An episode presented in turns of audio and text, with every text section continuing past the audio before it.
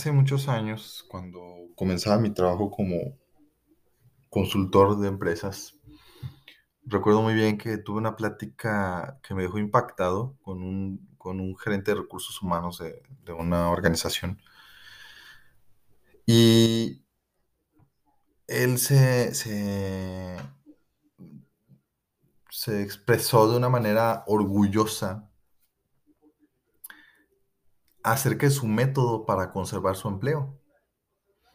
Eh, imagíname a mí, pues, con doce años menos, pues, realmente joven, uh, y a esta persona que ya llevaba mucho tiempo en, en su puesto, pues, obviamente estaba teniendo como uno de esos, de esos momentos en donde eh, se, se, se percibe a sí mismo como el, como el maestro, ¿no? Como que está instruyendo, como que me estaba instruyendo y me quería eh, brindar unas perlas de sabiduría, ¿no? Entonces me dice con mucho orgullo, ¿no? Bosco, ¿quieres saber cómo le hago para conservar mi trabajo? Y me causó mucha curiosidad. Y le dije, bueno, pues a ver, platícame. Y me dice, mira, es bien sencillo. Como yo soy el que se encarga de las contrataciones, cada vez que, que viene alguien, que, que me llegan todas las, todos los currículums, ¿no? Todas las solicitudes, cada vez que me llega una, yo la observo y evalúo si es alguien que potencialmente, ya sea por competencias, por actitud, por lo que sea, puede quitarme mi puesto. Si se trata de alguien así, entonces inmediatamente lo desecho. Y me quedo con los que no van a representar una amenaza.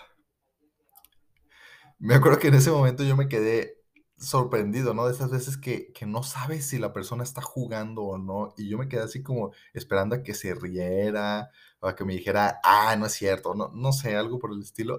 Pero no, no se rió, al contrario.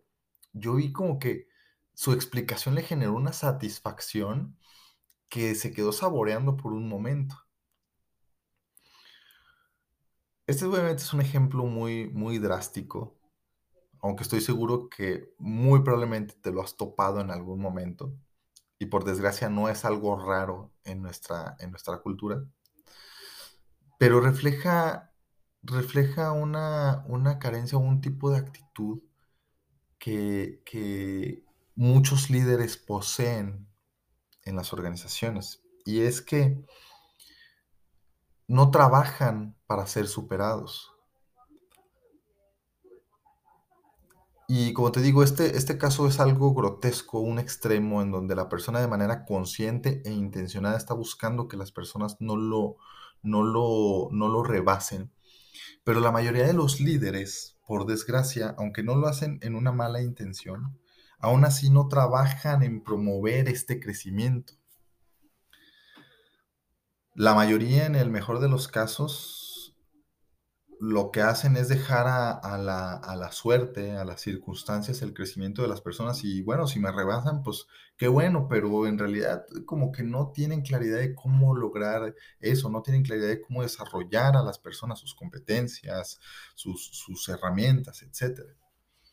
En otros casos, mmm, los líderes se sienten orgullosos, tal vez, tal vez no les molesta la idea, pero se sienten muy orgullosos de que nadie los rebase. Yo recuerdo que también hace, hace ya, hace menos años, obviamente, no tantos años como el caso anterior, pero hace, aún así hace varios años, platicaba con una gerente de ventas de una, de una empresa, y cuando le pregunté quién, quién era la persona más hábil en ventas en su equipo, ella con muchísimo orgullo me dijo, pues yo, Bosco.